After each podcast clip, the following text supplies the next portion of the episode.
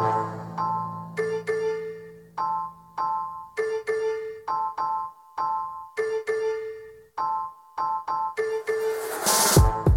Dani Stover, and this is Today in TO, a podcast that takes a look at the biggest stories in the city and connects the dots on what's going on. On today's episode, you'll find out more about Kenneth Law, the 58 year old Mississauga man who was charged with 14 counts of second degree murder in an alleged poison by mail operation that spans more than 40 countries. Plus, there's a motion to rename a stadium at a park in Etobicoke after a former Toronto mayor who behaved poorly. I know you're probably asking yourself, which one? I can tell you, it's the one who said he had enough to eat at home. And you'll get the story behind that bizarre soundbite in case you forgot. That's all coming up on Today in TO.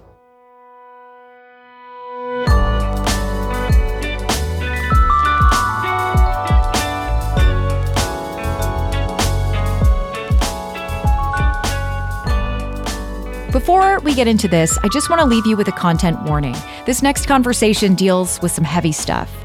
And please, if you or someone you know is struggling with mental health issues or experiencing thoughts of self harm, Canada just launched a crisis helpline, and it's an easy number to remember. You can call or text 988 any time of day or night, and no one is ever mad when the moon isn't full. And she's always full again. I'm not trying to be reductive about this or like live, laugh, love it off. I just want you to know that support is available to you if you need it. A man who was accused of selling poison has been charged with murder in connection with multiple deaths across not just Ontario, but it's alleged that his online business of sorts has had terrible repercussions all over the world. I spoke to Global News reporter Matt Carty for this one. Police held a news conference on Tuesday, and Matt was there. Also, there were articles circulating about this man back in April. So, who is Kenneth Law? A man from Mississauga who was the subject of, of, various articles overseas alleging that he was selling a product online and then shipping that product to individuals. And the product contained uh, a chemical known as sodium nitrite. And it's a widely available product and it's mainly used to cure meat. But in larger doses, I guess if you want to call it that, it can be lethal. Um, and that's when we first sort of got the attention or got our attention when it came, came to Kenneth Law. And within a week of that article, he was arrested by Peel Regional Police. And as the year went on, we just saw more and more charges uh, being laid. And now all these charges uh, relate to um, aiding or counseling suicide.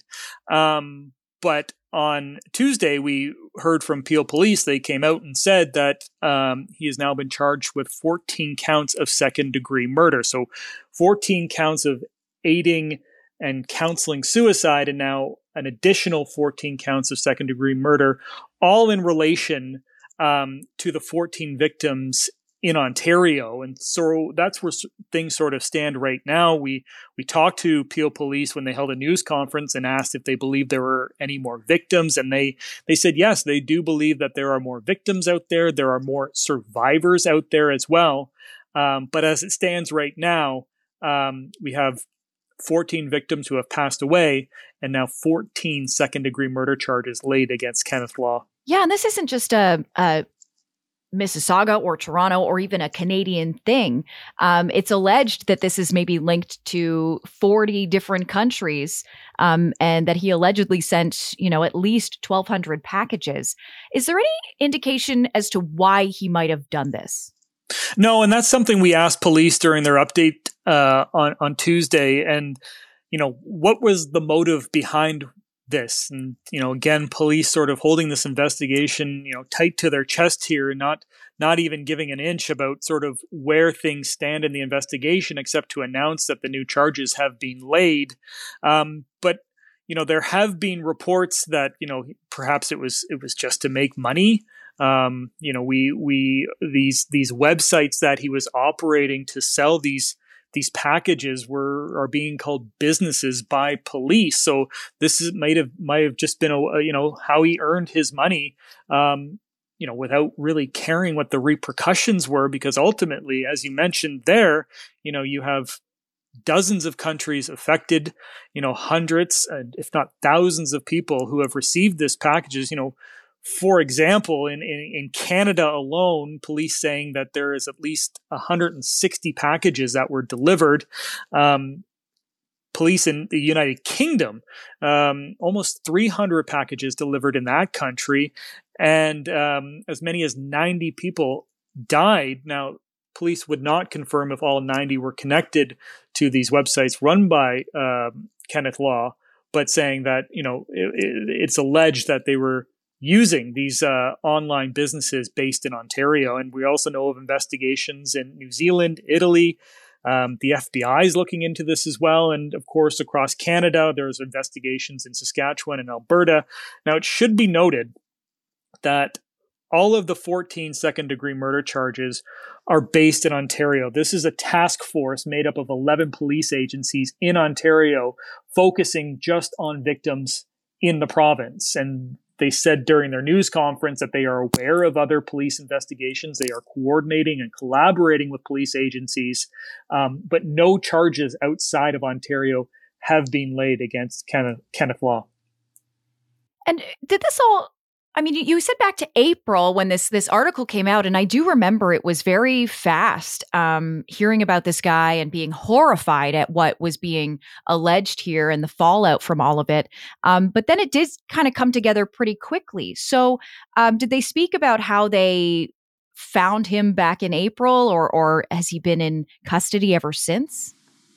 Well, it, it was interesting. Um, again, as I as I said off the top, there it was you know news outlets reporting on this. And, you know, before his arrest, Kenneth Law was doing interviews. He was speaking to the media. And basically, at the time, his defense was, you know, I'm selling a product that is readily available and I can't be held responsible with what people do with that product. He, he told that to, to uh, members of the media. Of course, after his arrest, he is gone silent and he has been to your to your question there he has been in custody ever since and making court appearances at newmarket where this trial will be based out of. Um, but yeah i mean to to to um, to go back to your point there it was it was it was media who were uh, who were sort of reporting on this first and then police agencies picked up on this and once this man was deemed to be a resident of Mississauga, Ontario, the Peel Regional Police stepped in, and they were the ones who who made first contact uh, and arrested uh, Kenneth Law in in early May. What's the significance of adding these 14 additional uh, counts? Because he's already facing the 14 counts of counseling or aiding suicide. So, you know, it seems. Uh, I don't even have the word to describe it, but to, but to add on a 14 counts of second degree murder, what kind of message is this sending? It, it definitely leaves us with more questions than answers because how do you go from aiding and counseling suicide to then being charged with 14 counts of murder? And we're talking about you know, a, a, you know, we're not talking about you know stabbing someone or, or shooting someone. We it is alleged that he is sending these packages containing this lethal product um, through the mail, and whether there was communication, you know, with the individuals who were receiving packages has not been officially confirmed. There has been some reports, but police saying that there is evidence to support the fact that Mr. Law is responsible for their deaths. And it, again, it's it's being called murder, but it's also being called suicide. And you know, is there a way or is there evidence to support both here? Because in one case, you have suicide, somebody taking their own life, and then you have murder where somebody would take another person's life. And it's it, it sort of you know opposes each other but police definitely seem to suggest that they they have the evidence to support um, to support both charges being laid. Um, when does this like what are the next steps now? The police have come out and and said this. Um, you were there. What did they kind of lead to you know is, is going to happen next? Well we do know that he has a court appearance on, on, December 19th, and you know we will wait for this to wind its way through the courts, and we're probably looking at next year, perhaps 2025, as to when he will finally get his day in court. You know, but what happens, you know, abroad with you know police jurisdictions in the UK or Italy or New Zealand where they're investigating this as well. Um, we spoke with legal experts who are not connected with the case directly, but are experts in extradition and and these types of crimes, these international crimes, and they said if you know Mr. Law were to be convicted, um, there would come a point where he would probably up be up for bail, and then the process would likely start where he could be extradited to another country to face charges there. Again, important to point out that you know all 28 charges here. They've not been tested in court, and he hasn't even been charged outside of Ontario. The other thing that police stressed today, Dani, and I think it's kind of important to talk about as well, just because Kenneth Law is behind bars in police custody doesn't mean this these businesses have stopped. There are a lot of other businesses unfortunately doing this where they sell these products online these links are posted to various forums and, and chat groups, and um, people are still purchasing these products. Uh, and police said today they promoted the new 988 hot suicide mm-hmm. prevention hotline that's out there. They said it's an opportunity to talk with your kids about what they're doing online. Um, because the trouble is, a lot of these websites, a lot of these businesses, a lot of these forums aren't even based in Canada. And so the jurisdictional issues there to try and shut down these websites is very, very complicated. And so all police can do is put the message out there saying that these do exist out there and it warrants a conversation with your loved ones. That again was Matt Carty, reporter for Global News.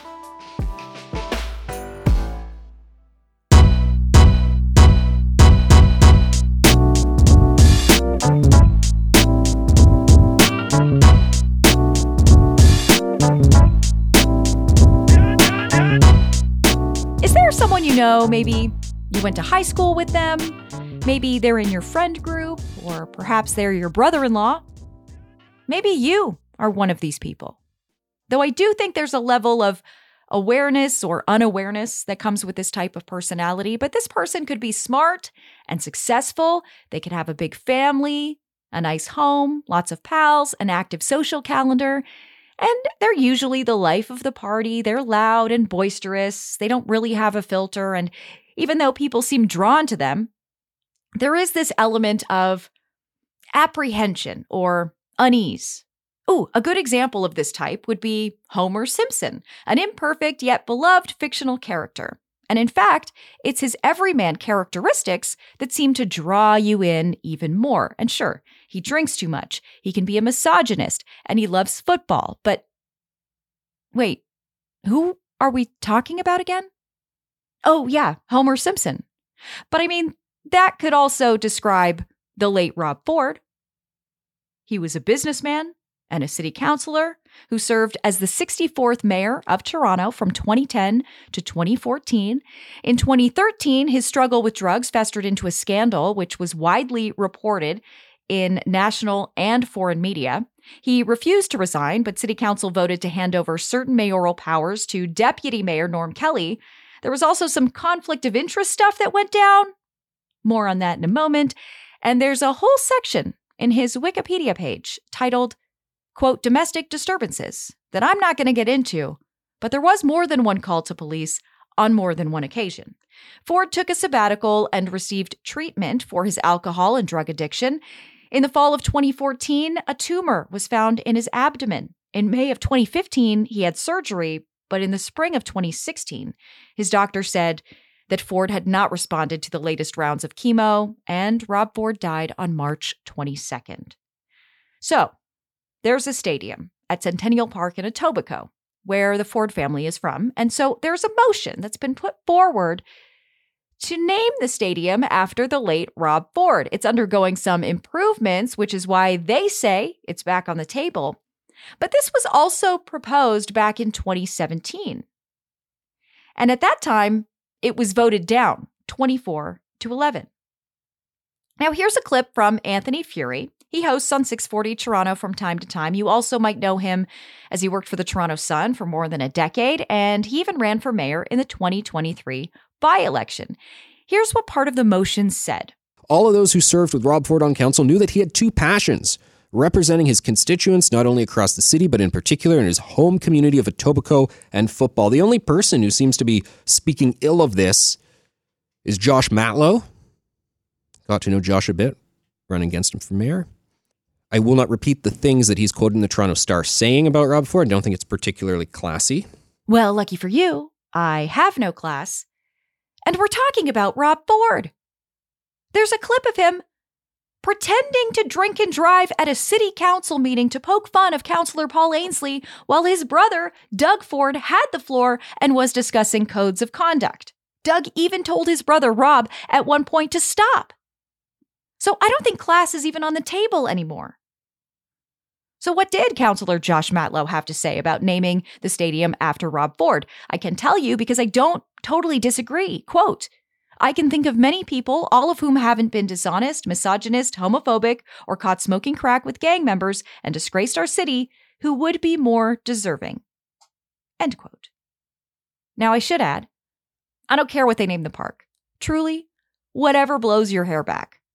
But naming things as we know here in Toronto, after people can be problematic, especially when you choose problematic people.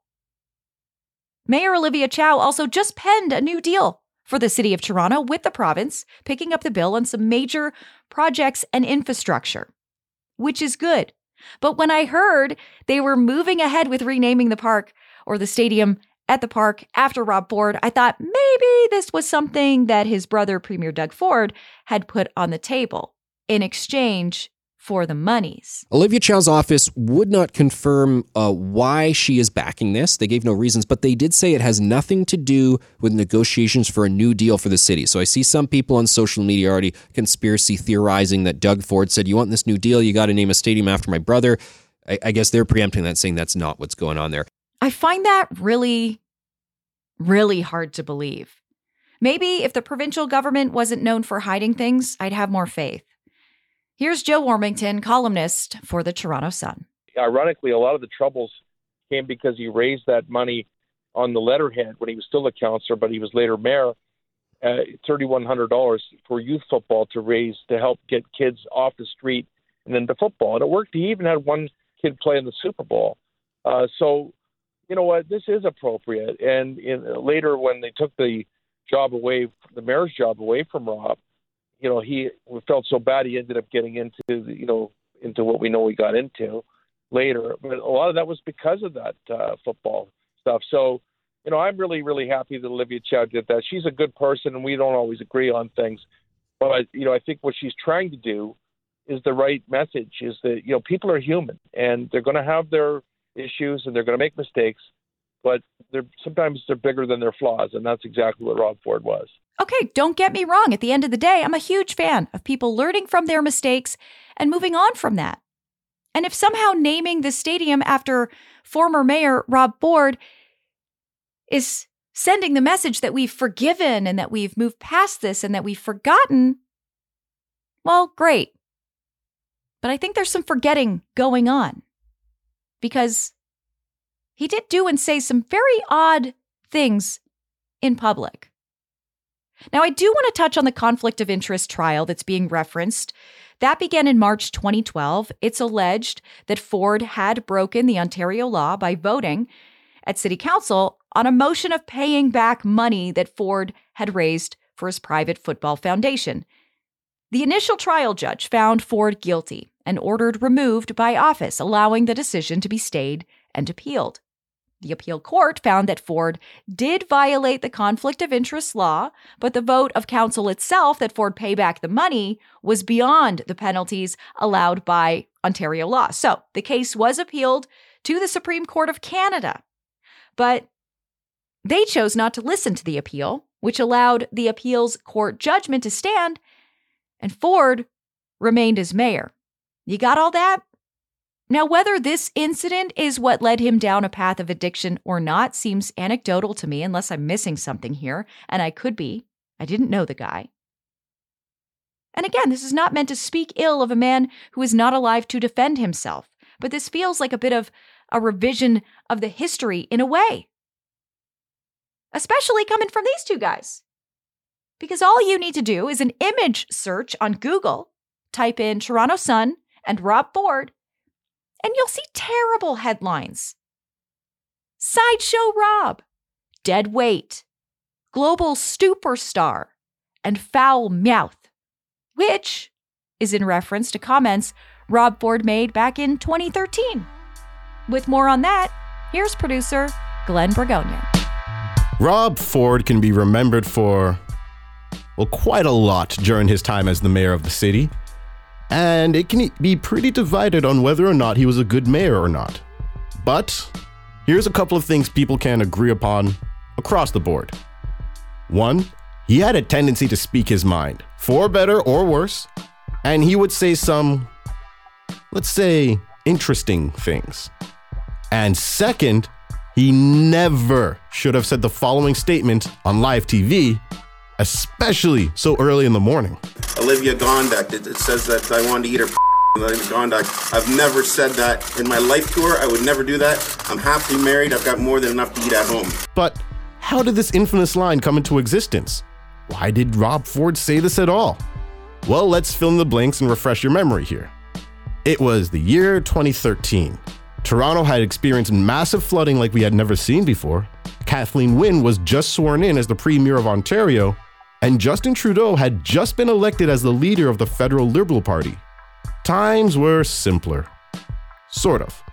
Because Mayor Rob Ford was in the big seat in Toronto and was in the midst of publicly dealing with yet another scandal. He was being accused by his former special assistant, Olivia Gondek, of making sexual remarks towards her, which I will not repeat on this podcast for what should be obvious reasons. In an impromptu press conference held outside of his office, Rob Ford decided he would do what he did best at that time and speak his mind, to the shock of all around him. So, how did it blow over? Well, um, almost immediately the backlash was eminent as many city councilors, such as Josh Matlow, Giorgio Mammoliti, Paula Fletcher, and even his deputy mayor Norm Kelly all expressed how inappropriate that was to say on air. But in light of all the backlash, at least initially, Rob Ford refused to back down and actually responded with, quote, if you're offended, I'm not apologizing. The backlash grew and grew all within that day, so bad that later on that day, when Rob Ford tried to speak to the city councilors, many of them turned their backs to him in City Hall. Even the Toronto Argonauts felt the need to distance themselves from the mayor at this time in a series of tweets, as Ford was seen wearing an Argonauts jersey while he was speaking with the press.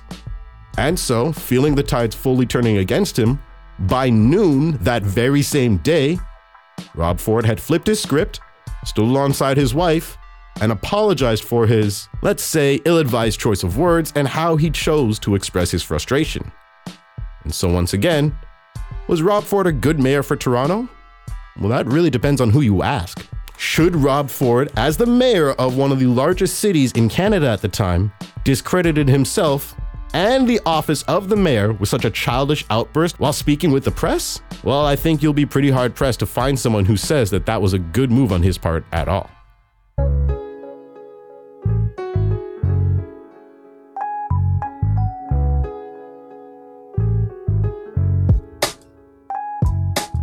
I don't know about you, but I could really go for a festive special. Speaking of which, we'll be taking a few weeks off to recharge our human suits, so I highly recommend you dip back into some older episodes if you miss us. Might I suggest the one where I'm best friends with AJ McLean of the Backstreet Boys or Nick Offerman from The Last of Us and Parks and Rec. This podcast is brought to you by 640 Toronto and features audio from shows across the Corus Entertainment Network. I'm Dani Stover. Today in TO is produced by me, Glenn Bragonier, and David Spargala. Chris Dunner and Andrew Durnford are advisors to the show. Have a happy holiday. I hope you can rest and have some fun. And we'll chat again in 2024. Bye for now.